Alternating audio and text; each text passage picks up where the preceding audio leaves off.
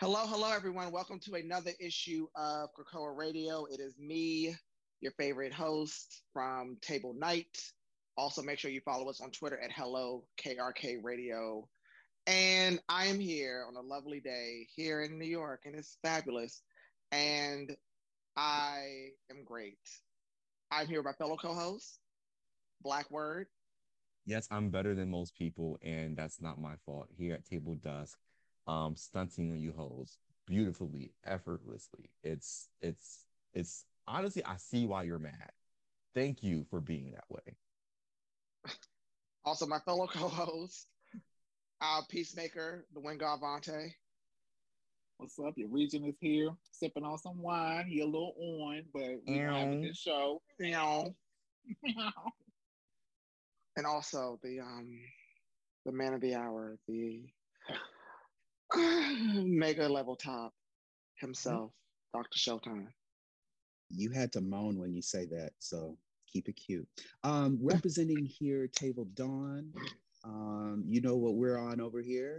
You had to do the um, the obligatory Lil Wayne um, introduction noises.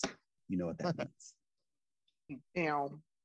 So today we are reviewing Devil's Reign X-Men number one, ten lives of Wolverine number one, and The Death of Doctor Strange featuring the X-Men and Black Knight number one. And uh, Doctor Showtime, you up first.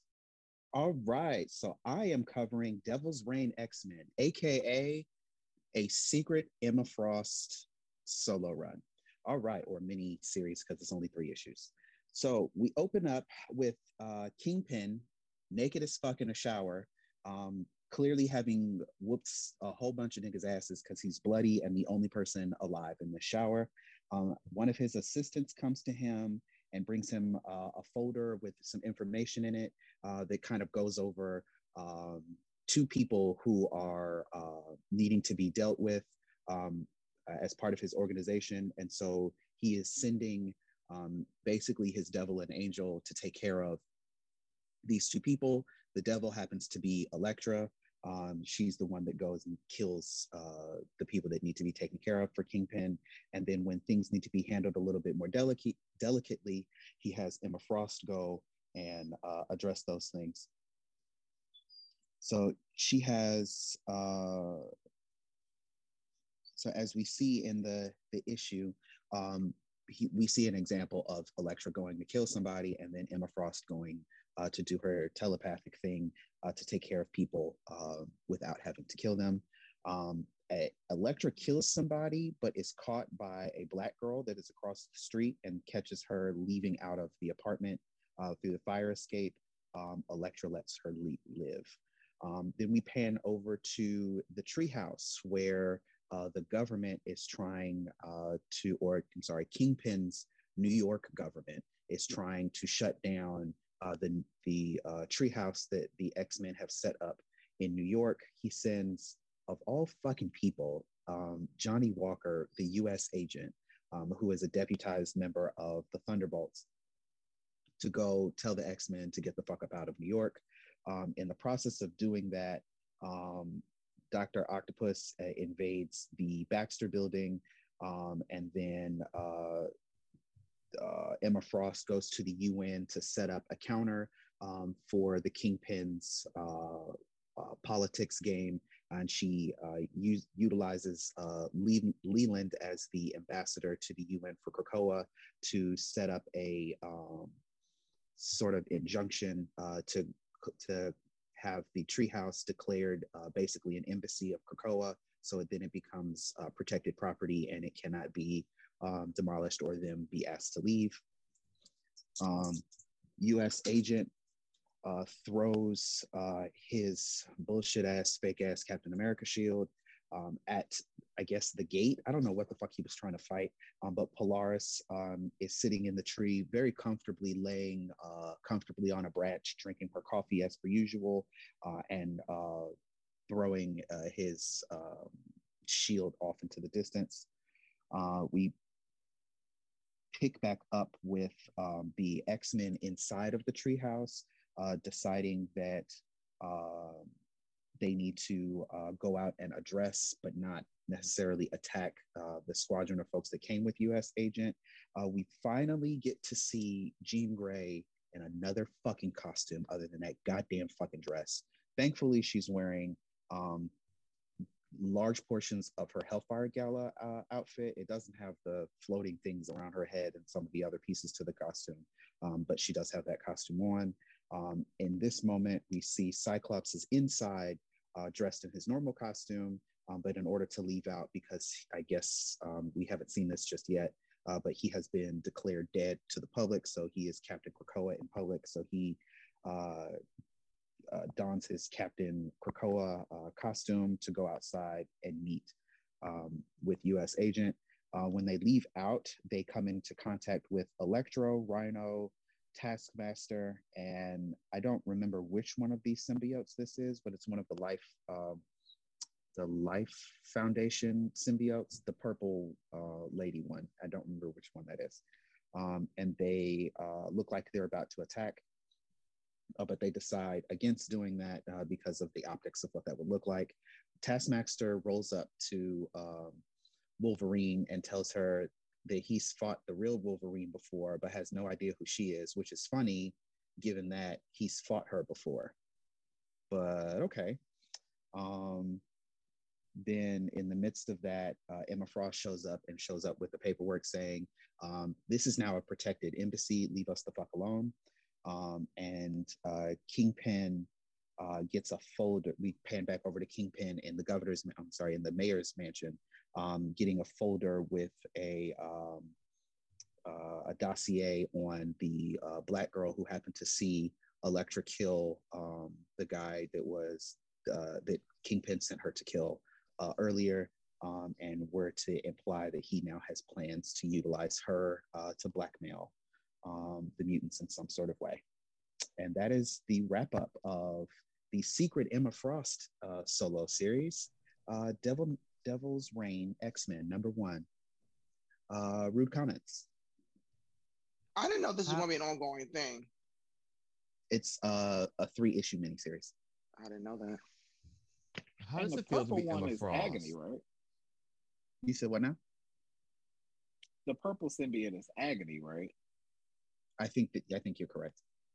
Yeah, but I'm, I'm confused on that because didn't Agony in that like that Life Foundation comic that they had, like didn't she turn into something called Silence? Or, no, that was Scream. I'm sorry, wrong. That person. was Scream. Sorry, yeah, it was Scream. Mm-hmm. Yeah, wrong person. Okay. It must uh, feel so powerful uh, being a bad bitch like Emma Frost. That's all I really know. Like this situation, like to look at Elektra across the hall and go, you know, that's the girl they call for cleanup. I'm the girl they call for fix it up, and you know. I feel like in between these women, you have a really good, like, I don't even need one more person, just one more, but I feel like Elektra and Emma Frost are the makeups of a good three-person Thunderbolts team.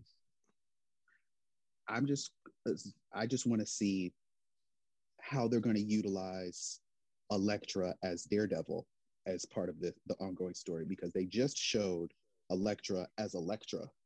By herself, like uh, with no code name, nothing, just Elektra.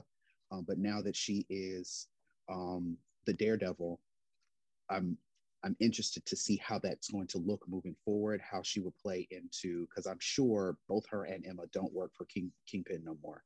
Um, so I'm interested to see how that's going to play into the politics of uh, how the two of them used to work for Kingpin. And and Elektra did kill that little black girl, right? No, she didn't. So what's this? So what is this?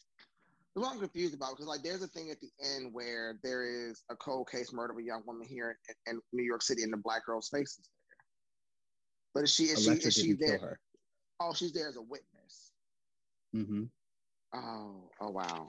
Okay. Because Elektra murdered the neighbor across, I guess, the alley or street from her. And she mm-hmm. saw Elektra leaving. So that means that she can implicate Elektra as the person who murdered him. Oh, got it. Okay, got it. Got it. Got it. Uh, I, I, I will say that I loved it. I, um, I do appreciate Phil Noto's work. Um, his artwork is like pleasing to my eye. That's the first thing I go for. Um, I do love this this backstory that, you know, Emma has a, a much deeper past beyond the Hellfire uh, Club. Um, this, uh, I will say also, friend, I agree with you. Jean Grey and something else other than that hideous outfit is exciting for me. Mm-hmm. Um, yeah, Emma Frost um, and Jean Grey corresponding telepathically, you know, you know, they're sister wives. So that was really lovely and pleasant. Um, Wolverine, like Taskmaster, I wish you, I wish you would, bitch, but you better not. Um, and, you know, Polaris up in the tree, like, you know, up there, like, you know, like, like, like, this is motherfucking Narnia, and she motherfucking Puck up in the tree, like, bitch, you know, Mister Tumnus, I'm up here chilling, dog. What's going on? What's tea? Mm-hmm. Um, this was good. This is this is this is really good. I feel sorry for Cyclops having to be uh, Captain Krakoa, though. I do feel sorry for him. Yeah, it's so whack yeah. of them. It is really whack. It's fucked up. They have, they have to play I, their but, game. I would hate. Yeah, to, I would hate to I have to wear the. Thing. Yeah, I would hate to have to wear the attire. Like, I would be okay if I didn't have flowers coming out of my helmet or right. whatever. His costume just isn't cute. It's not. I, I think like it also, would be a great costume for for John Proudstar to be wearing, because it goes with his power set. But I think that's also the thing about me is I something about him not using his power anymore, like his his laser eyes. I'm like, his optic blasts are like his thing, right? And mm-hmm. seeing without it, I feel like they're gonna need to do more in terms of bringing to light like how awkward it has to be to not be using your gift when you're representing mutant kind, right? Right. Yep, I have a question. He has I to use Krakoan um, tech. Right, mm-hmm. for abilities. I have, I have a question, though. So, mm-hmm. like, I'm, I'm going to assume that, like, humanity, because X, the X-Men now are a premier team, like the Avengers and Fantastic Four, that within this fandom, of course, like on X-Fanatics, that people are aware of their abilities, right? So, mm-hmm. I'm assessing that if Sync ever uses Cyclops' ability in a battle, that he he gives away that Cyclops is alive. Mm, that would make sense. Not necessarily,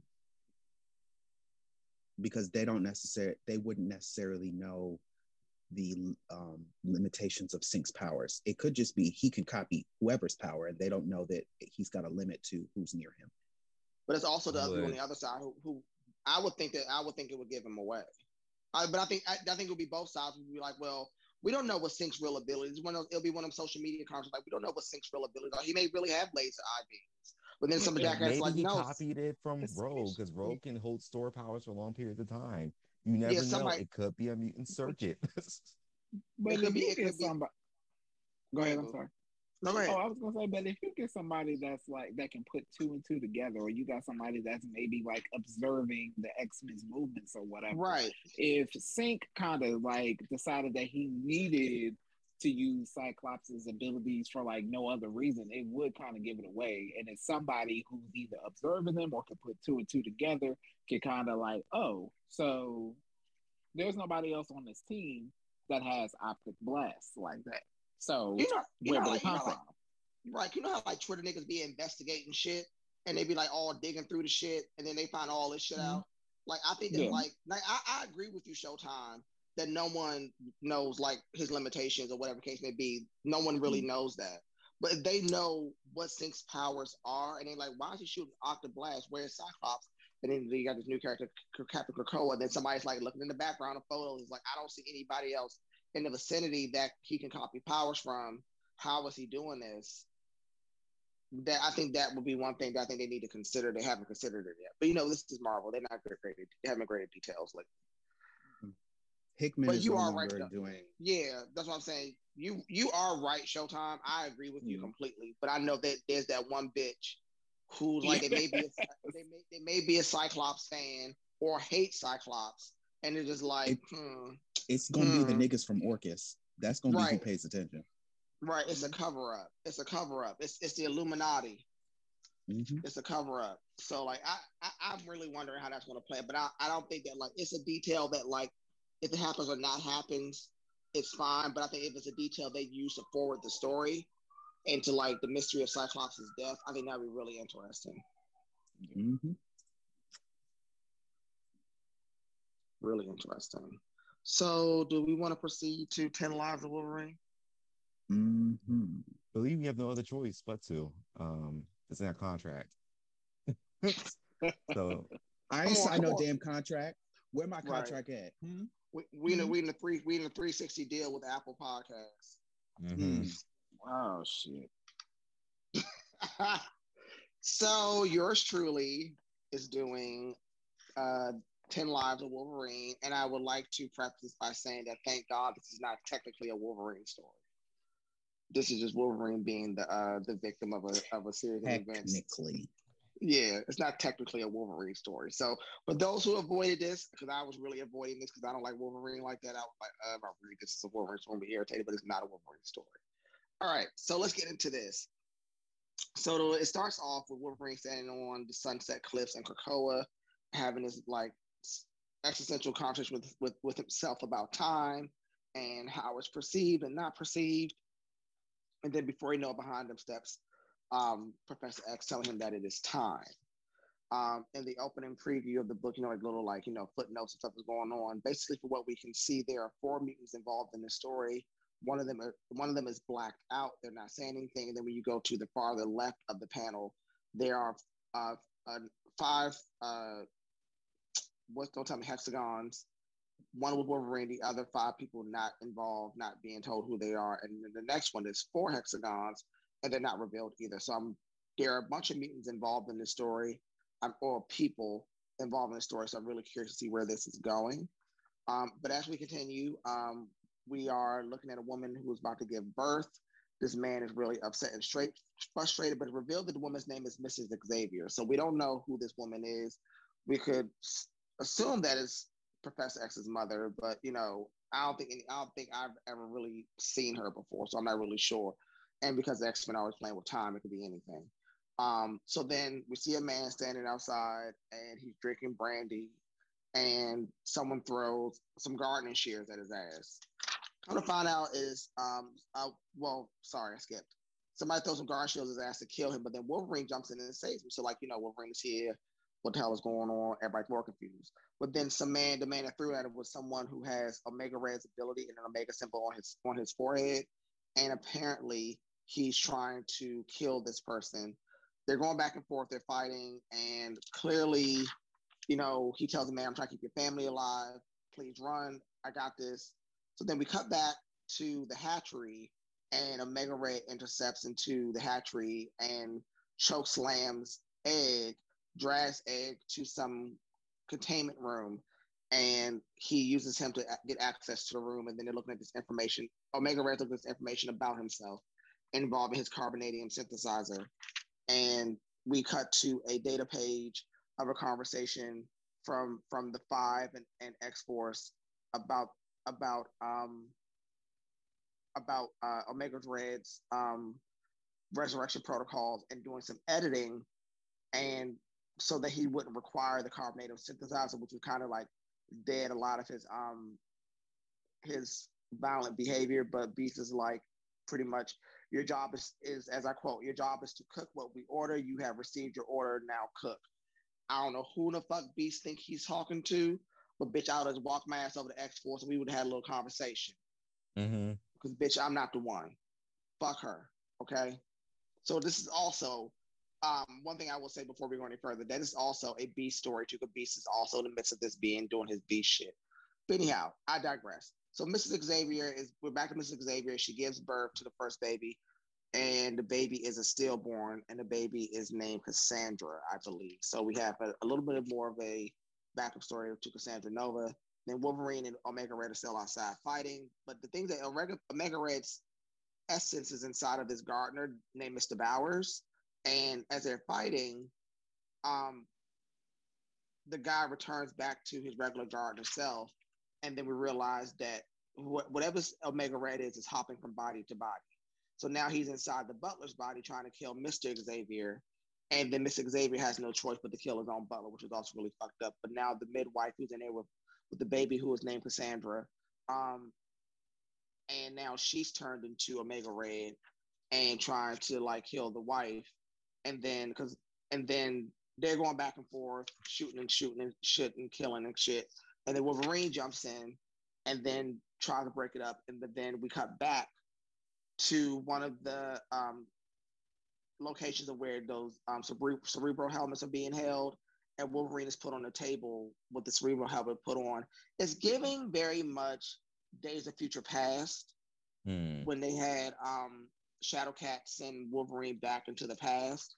And pretty much, I think this is what this is.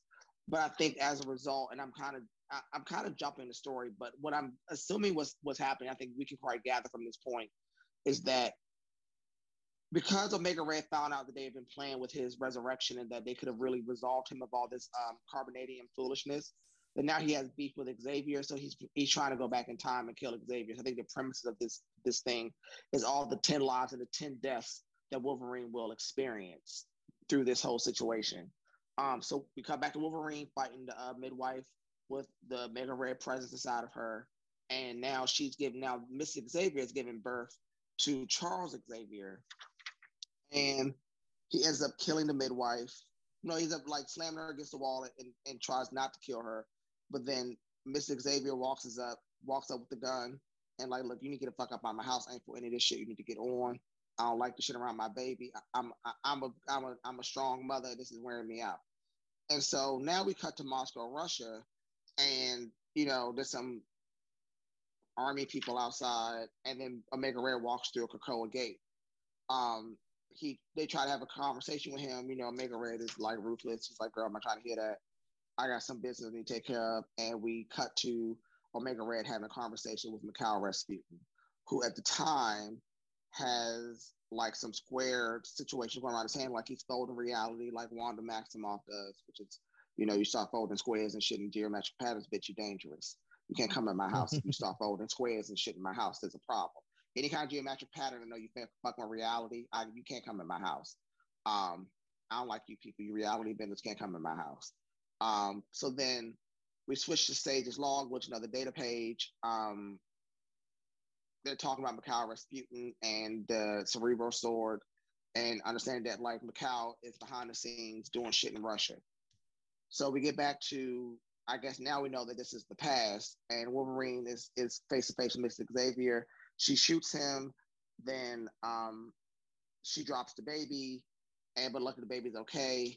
Everything's fine, but Omega Red is still trying to, like, you know, kill Wolverine and kill the baby Xavier, but he fails, and Wolverine is holding little Charles, and then he has an episode, and now he is with Weapon X, with Sabretooth and Maverick, and they're in this other battle, and now Jean is telepathically communicating to him in the past, I guess in his own body. I think what's happening is, like the same thing like Days of Future Past, they are they are temporarily, psychically displacing Wolverine into his own bodies so he can experience the things he needs to experience to stop the death of Charles Xavier. But I'm really curious because this is the ten lives and the ten deaths of Wolverine, so what did the death look like? But this is a week-to-week arc, unlike that damn Trial of Joseph shit.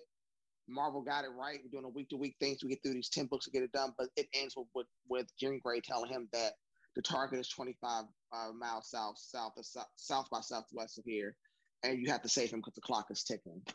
Um, thoughts, concerns, and accusations. All right. So I think the whole Cassandra Nova thing, um, I appreciate that we're getting more about the backstory, but I'm a little weirded out because I don't know what that means for the overall mythos of what the what's that big gibberish name they made up for them? Isn't like Asandai or uh, Mama, Mama Dry. Dry. Mama Dry, yeah, the Mama Dry. Because I figured I thought it was like a psychic battle, um, and that like I didn't know she was born like physically stillborn. I thought that the whole mythos for it was it's a conceptual battle that all people go through in the womb, um, to decide right. who will be born, the good self or the bad self. And typically in this situation, uh. Charles Xavier's psychic will won over Cassandra's. And that's why there was also that plot. And like, I think it was the Uncanny X-Men or one of the X-Men series where there, where Puck was actually a member of the team, and Storm did one of her first roundabouts where she came back to the X-Men and she was like, oh, me and T'Challa are having issues. So I decided to come out here and help my fellow X-Men out and shit. And she ended up killing, being one of the, one of the only people capable of killing her own Mama Dry. And it's supposed to be a big deal. And it's like a statement of like, oh, only the greatest and most noteworthy warriors are capable of doing that, because to kill one's Mama Dry as a living person is tantamount to killing your own self and your own potential. So I wasn't sure what that meant for the situation at hand, but I'm feeling like this is going to be like the retcon we're going to be dealing with when we read the um the new Marauders. Marauders. Yeah, so I'm excited to see. You know, Cassandra Nova has always been the best villain, I feel like, in the entire series. Um, she was beating Jean Grey's ass in X-Men Red, so, you know, we'll see, we'll see. But overall, I didn't really feel that much about this issue. It was just a lot of Wolverine bullshit to me. Outside of the, the bits of cattiness with the Beast and, like, the uh, Five, I didn't really feel it. Um, but I feel like we're just going to get, like, weeks of this, so I hope the story sets itself soon in an era of Wolverine I actually find good. I just wish Wolverine wasn't invited to any of this whatsoever, but I also understand that, like, what it looks like the story is that they're trying to tell is, in fact, uh, a modified Days of Future Past. Mm-hmm. And so you sort of have to use Wolverine to do that. I just hate it, but I feel like the story is going to not be awful, so I'm going to continue to read it. I mean, yeah. Look at Beast. It's the consequences of your goddamn actions. Oh, once Beast, again, once Beast again, got popped in his fucking mouth. Yeah, uh, for you to sit there and talk about some, oh, get your ass to the kitchen and make my burger. Who are you talking to? Right? Who the fuck? Who? We, we so, would have like, had to roll up into a- the crucible, and you were getting put to the back of the goddamn resurrection line, bitch. Yeah, you try. You better, you better ever die. Because Proteus. He, pulled a he had four pole. Out of the five of the five fucked up, and the only one he had, like, you know, to the T was Goldball. Because Goldball's got his ass beat. Honestly, it was pretty sad to see, baby. Gold Goldball's egg is not a fighter, so like I understand why he got why he got handled like that. But me and Beast have a little conversation. Egg. His mom didn't name him Egg. His name was Goldballs.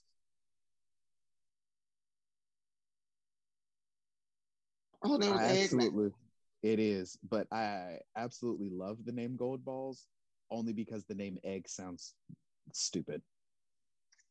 And Gold Balls so doesn't. Like Gold Balls better. Tells you what it what what he does, and it's like it's quirky. Egg just seems like, okay, so that's what you do. You just make eggs. Gold you Balls. Like, yeah, I was thinking about like his name's of Goose or something. I would prefer Goose over Egg. Because it's a it's a double entendre. See, he's like he's laying golden egg. He's the ghost. He's the goose that laid the golden egg. Get it? It's it's more quirky and more like a, a good name than just saying this is literally what I make eggs. Yeah, cause, I mean, cause gold gold ball sounds like you have divine sperm. See, gold balls to me sounds like a yes. bisexual, dark skinned, Bristol top podcaster to me. Yes. Yes. And also, um, Gold Balls is the only member, we're going to let that one slide, uh, is the only member of the five that you can't just replace with somebody else, because there's nobody else who does what he does. Not at all. That's, that's why Omega Red, Omega Red slammed him gently. He was very, because you know, that's like the most generous Omega Red's ever been. He usually like massacres right. and desiccates. Right. He was like, I'm going to knock you around a little bit. You can feel a little right. funny afterwards. But am I going to kill you, baby? No, no, I'm not. Because then who's going to, re- how are we going to resurrect anybody? Right. Omega Red shook him like a British nanny and was like, all right, now give me this information I need. He said, closed palm. He said, open palm, not closed fist. Right. Right. Can't beat that. No, very generous, very generous of him. That fight scene went on way too long, though. Yeah. But I I like where this is going, but I'm glad it's not Wolverine focused. Like it's just like yep. he's just he's just a plot device. He's not really the story itself. Yeah. But I but I need them to stop trying to make Wolverine happy, because we have a patch book coming in the future too. For what? I don't know. I don't know. I be getting those like X-Men. I be getting those. Uh, when I go to the comic book store first of the month, they give out those like preview packets of the books coming. We have a patch book coming, and I don't know why. And it's a miniseries. I don't, and I don't know why. And I, and I, and I don't want to read it. But I, I feel like, like I'm gonna miss. I feel like I'm gonna miss something if we don't read it. You know, earlier when I said that I want a team of three to make the Thunderbolts, but I, I don't know who the other one would be. I feel like, you know, the most preferable Wolverine, Laura, would be a good addition to that kind of team. You know, Elektra, Emma, Laura. But I am glad that the world knows that Laura's the only Wolverine that exists, not the other Wolverine. So I'm guessing the other Wolverine comes out, I was like, oh, who are you? But you're old. You can't dress. Right. You can't be Wolverine. Wolverine is a girl. I'm also tired in the real life of um, people fan casting niggas who are six foot and taller to play. Oh my um, God. Logan, I'm saying, Logan is five three. Right. I think it's just their fetish, you know, it makes them wet. You know, people don't like to admit that short people can be cute too, you know, and I'm here to say the opposite. You're all the same height in bed, right? So it really shouldn't matter. Sure, people are fine. You know, Mikhail on Euphoria, get at me. But overall, you know, Wolverine got statuesque Storm. It can work. Let someone short do it. I'm, that's what I'm saying. Being short is not technically a naysay to being a superhero. You know, I feel like Tom, who plays Peter Parker right now, I feel like he's short, isn't he? Yeah, he's short. He's like five five, five six. Uh, I don't remember how tall he is specifically, but he is shorter than Zendaya, who is five eleven or five ten. He makes it work, you know? Yeah. He's in there. He's he's shaking it up, Chicago, you know? Mm-hmm. I'm going. All right. So any other observations for the X-Lies of Wolverine, the X-Lies of Charles Xavier? Um... I, I, I'm I'm going to keep up with this. This is this is not a Phoenix End Song situation for me. I'm going to uh not End Song Echo Phoenix Song Echo. I'm going I'm going to follow, follow this. I'm interested. I'm immensely invested in this. Uh, invested. I'm canceling. I'm still it. invested in Phoenix Song too, but uh, it's not yeah, a chop. I didn't say chop it. I said it wasn't hitting. It wasn't banging for me. I found myself flipping through pages and skimming more than I felt myself like.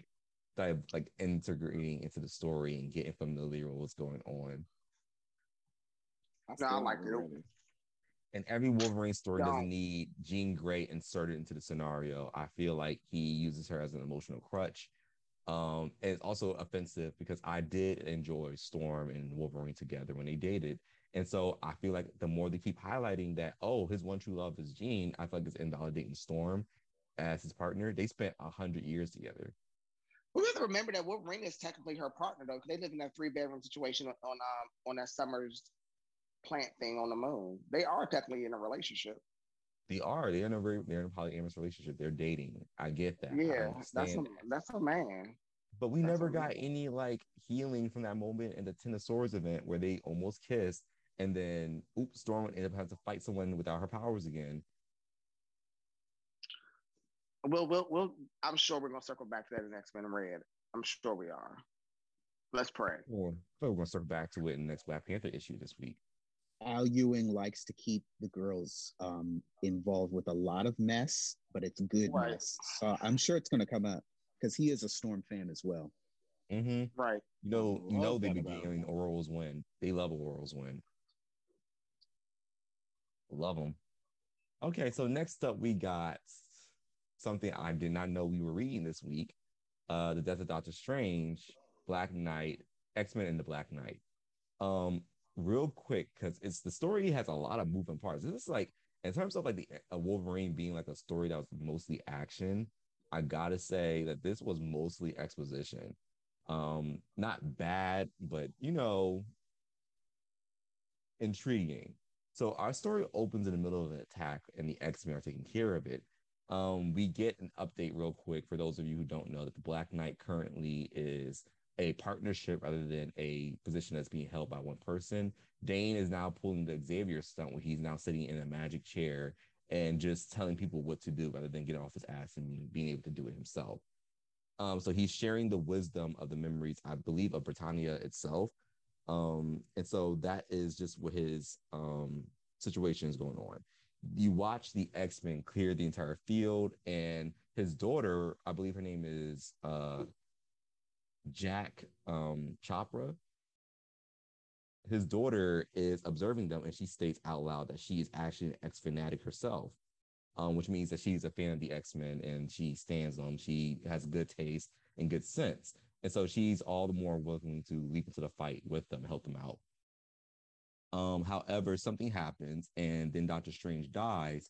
Dane senses it, and the situation goes from bad to worse, as he has a premonition of the moment that Arthur pulls a sword from a stone. And I'm really happy they tied in Otherworld into this. You get a pretty good look at how much of a dickhead Merlin really is.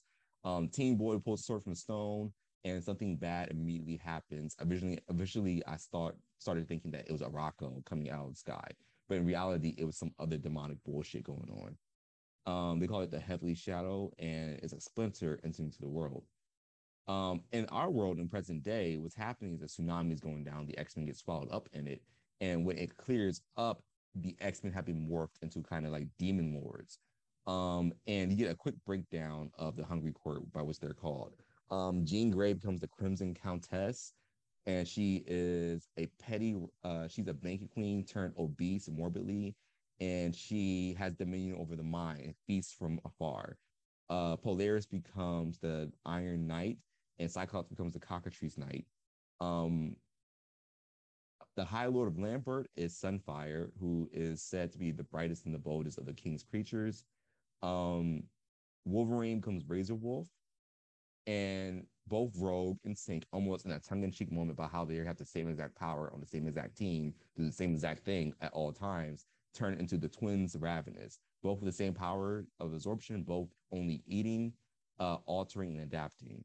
And then there is the Nether King, who they all now serve. So the Nether King was smart enough to realize that you don't get any girl on your side, you get the X-Men.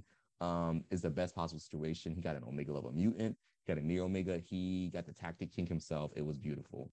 So Dane joined forces with the current wielder of Excalibur, um, Physa, who shows up. Physa had the power to manipulate biology, and so she uses it a lot during this fight. Um, but in this situation, you watch as Jean Grey uses her powers to eat the astral forms and psychic presence of anyone around her. Um, and the only thing protecting both the Black Knight and Physa is their magic swords.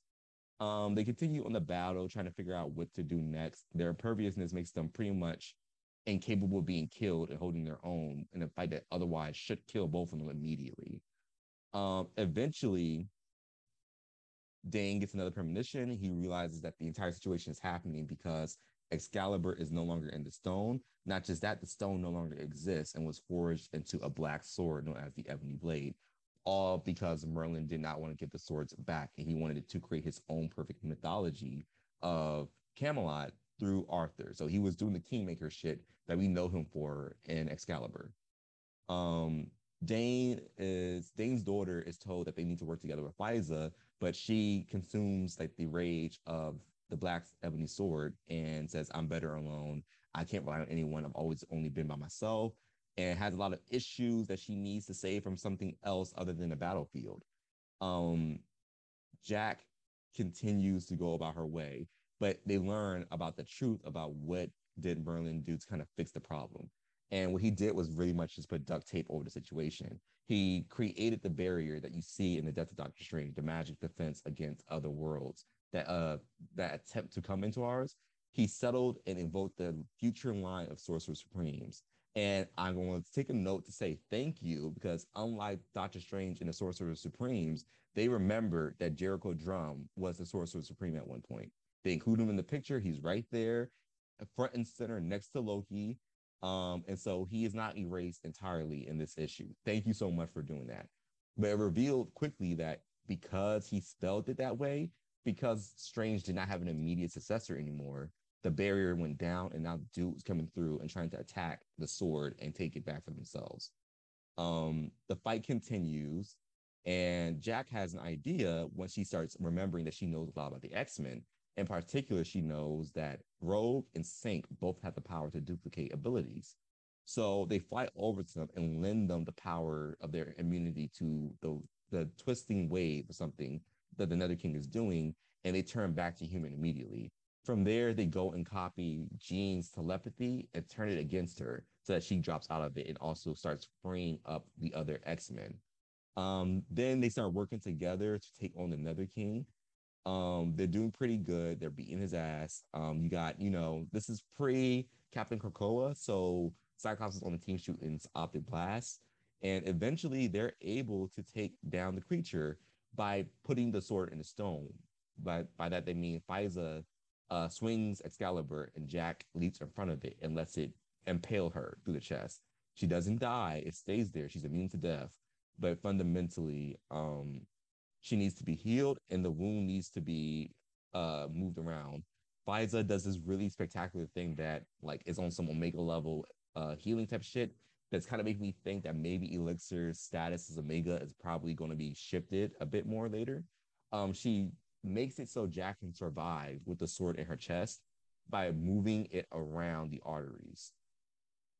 After that, everything starts clearing up. The X-Men get onto the jet, and um, Dane has a premonition about the three mothers and the the pale baby. That's what I'm gonna call his name because he's a giant pale baby. Um, and Jean asks Sync on their way out if he sensed it. If you remember correctly, Sync has the power to detect mutants, not just as a telepath, but like as because he can feel the spectrum around mutants and their abilities trying to lend themselves to him.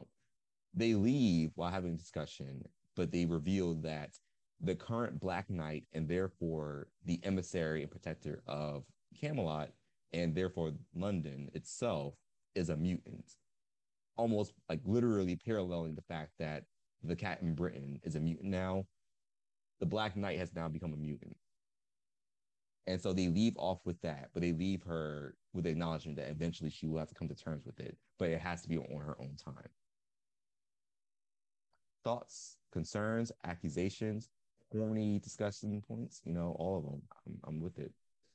I liked the little reveal at the end because now I already knew that they were going to, they have already been tying the British magic lore of Marvel into the mutant lore. Um, but now tying in the Black Knight as a mutant as part of that. Um, Captain Britain is a mutant also, just seeing that, and they're all women, by the way. The wielder of Excalibur is also a woman. Um, that I like seeing that and seeing where that story is going to grow and become. Ah, uh, fuck Merlin. Yes, all the way. Fuck, fuck Merlin.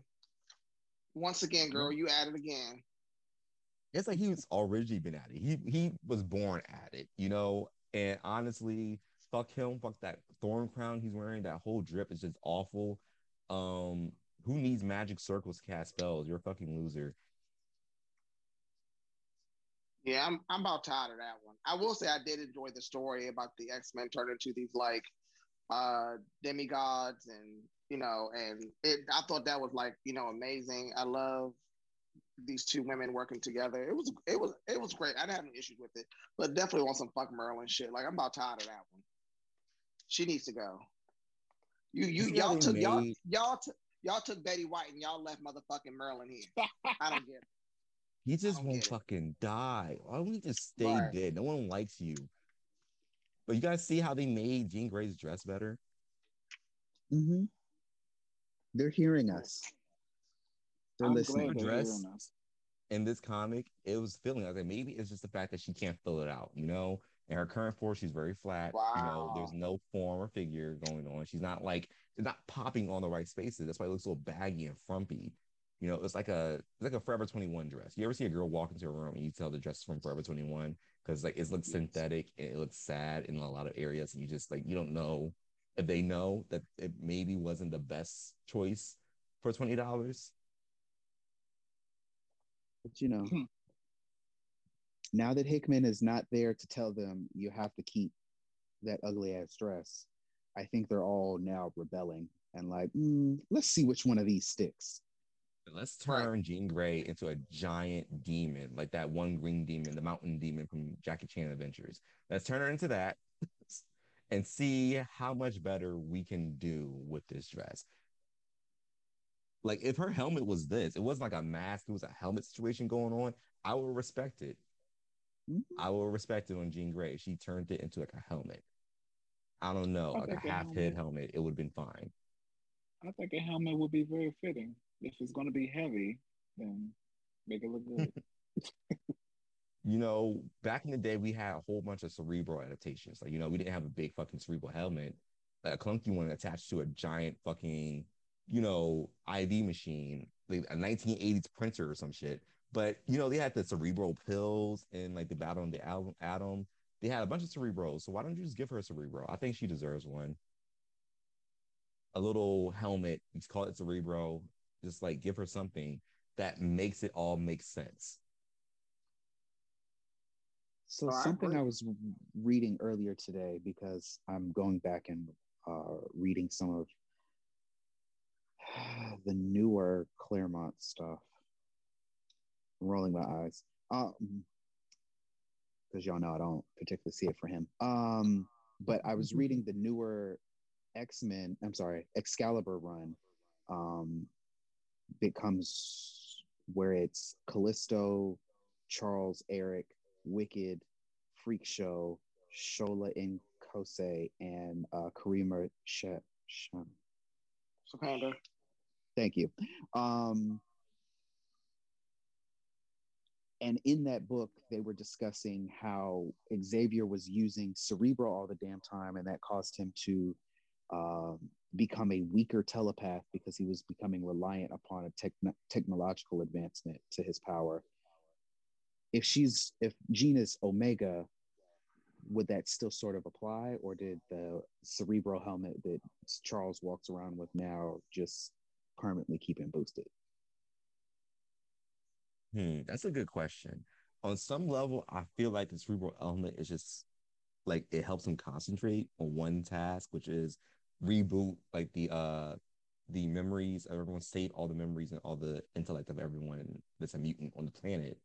And like, you know, just doing that, because when he got it destroyed and there was like, oh, ha ha ha, you're weaker now, and he ripped um Nimrod apart.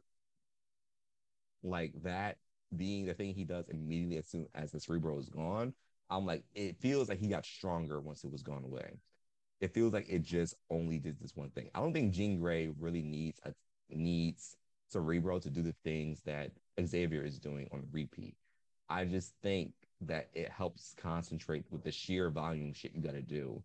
Um, I feel like it's just smarter for us just to be walking around also as a second person doing it, because as we can see, Xavier really shouldn't be the go-to sole person doing it. Well, exi- the two reasons why I understand why it's Xavier. One, his tele- his telepathy is actually technically omnipathy, where he can read everyone on the planet's mind simultaneously. There's only one other telepath like that, and that is actually, coincidentally, Shola Nkose, the black man from the Excalibur run I referenced, um, whose tele whose telepathy is also global as well. He's the those are the only two. I thought Jean Grey also was established as like she can imitate omnip- omnipathy because of the sheer she, level of her telepathy. She can, but that is not that's not technically what her power is. Xavier's power is omnipathy. He is always reading everyone on the planet's mind, but he focuses like a telepath. Whereas Jean is a telepath that can open up wide enough to do that, but she doesn't start that way. She busted it open? Wow. Go Liver. I heard I was thinking the same thing too. Y'all are so homosexual. Or queer in general. Jean. We love that for you, sis. Right. That's wide open for the world, girl. Mm-hmm. And I like it though. I mean, even though, the, even though this book came out of order though. Yeah, because it was supposed to come like before Bloodstone and before number four of the yeah. main uh, Death of Doctor, Doctor Strange. Well, it was good though. Yeah. Mm-hmm. I really am like loving also the flamboyant poses you get to see Sunfire in at all times. Like, hey, I do love his costume very much. His costume still is heat to me. I love it. But every single time you see him flying, he's like doing like a sachet, like through the skies. And I'm okay with it. it's really lovely. I'm like, oh, because I also feel like um, Takeda, Takeda's hot. So, and it doesn't get addressed enough for me. Um, I feel like, and I also know that really... he'll whoop your ass even without his powers. Oh yes, yes he will. Yes, he definitely will. I just do feel like they need to give him more speaking things to do. I, I got spoiled in the last X-Men uh, issue when our homeboy got taken out. R I P V, we love you. This is your Stan account. Uh, we will always respect you. Flying King, no other flyer does like you. Fuck Angel, you did it better. Um, but in particular, I just always feel like he needs to be shining more. And I feel like in this, because the stakes are so low, I would have been fine if he would have just been helping out and speaking more and just doing more shit. But relatively, you didn't even see him get his power like deactivated in this. I don't know. That's just me. But that's my only thought I really had. I just want more Sunfire. Same. I agree. I want more too. I mean, but but when but when that uh that other redheaded um person comes along in the X-Men boat in the next few months. With that microwave. She isn't winning. I can't believe she's winning. Mm-hmm. I don't believe it. I don't mm-hmm. believe um, Easy Bake is coming through. It's going to be Penance, and what they're going to do is they're going to ship her and um, uh, Sunfire together as a new relationship because we, we all need it because they both deserve, and they're going to totally leave the Monet, Sync, Laura, um, Triangle alone. I feel like better, it's yeah, going to take. I feel like it's going to take a few issues before they do that. I feel like it's going to start off like how I do it is Sunfire and Penance hook up like once or twice, and Takeda gets feelings, and Penance is like, "Oh no, my my one true love is Sync, honestly, and it cannot be us." Secretly, also low key having feelings for him, like you see Euphoria Cat did with Old Dude, and she was just saying the shit she thought she should say, even though everything he was about was something that she wanted, but she was performing it.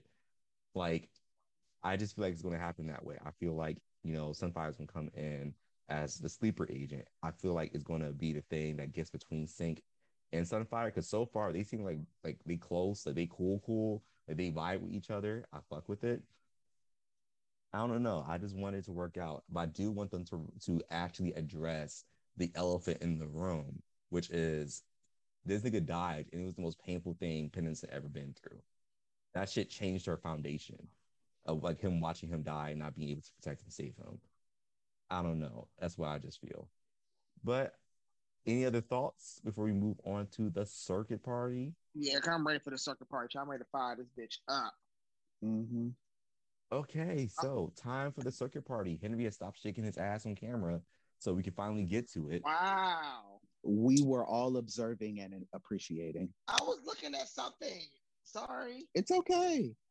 We enjoyed the view. Y'all, Henry did a whole show. He did a whole cam episode. It was like, you know, I don't know if you guys ever seen B T After Dark, you know, but it was giving Showtime vibes.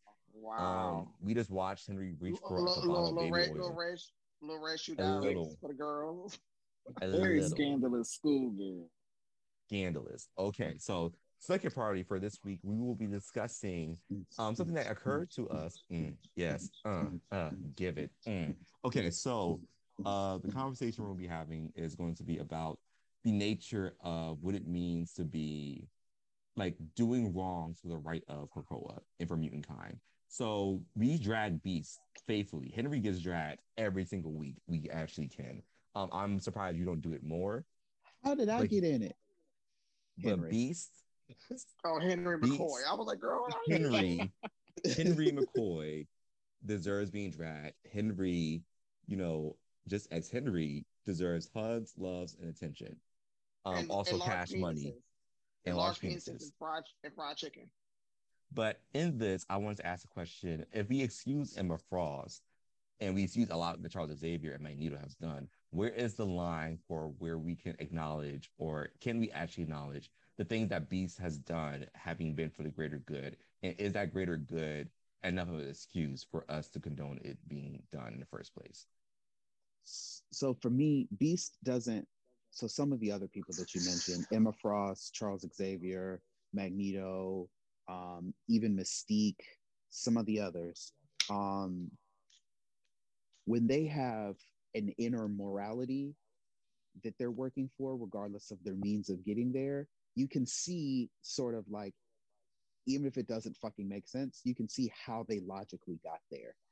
Beast, however, he just is doing stuff for the sake of just being a scientist, in much the same way that Reed Richards, and why he and Reed get along a lot, um, does the same thing. I'm just doing this for the sake of science, not realizing that like some things you just shouldn't fucking do. You just, there's, you shouldn't do it.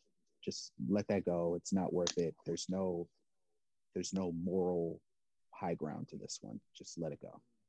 I should have brought up Gorgon also, just to add, because Gorgon, people have made some pretty fair, Gorgon and Fenris, so people make some pretty fair accusations, like, isn't Gorgon a Nazi? And it's like, yeah, but he's cool. I would. I mean, I don't have an excuse. The gown is too beautiful for us to ignore. It's like Rihanna, like,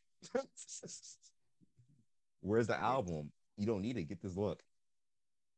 Basically. Wow. But I would I would I would have to agree though, because he just seems like he's just enthused with being a mad scientist. It's like it's not really anything to me from what I've read that's like benefiting Krakoa. It's almost like he has like a Messiah complex in a way. Kind of like mm-hmm.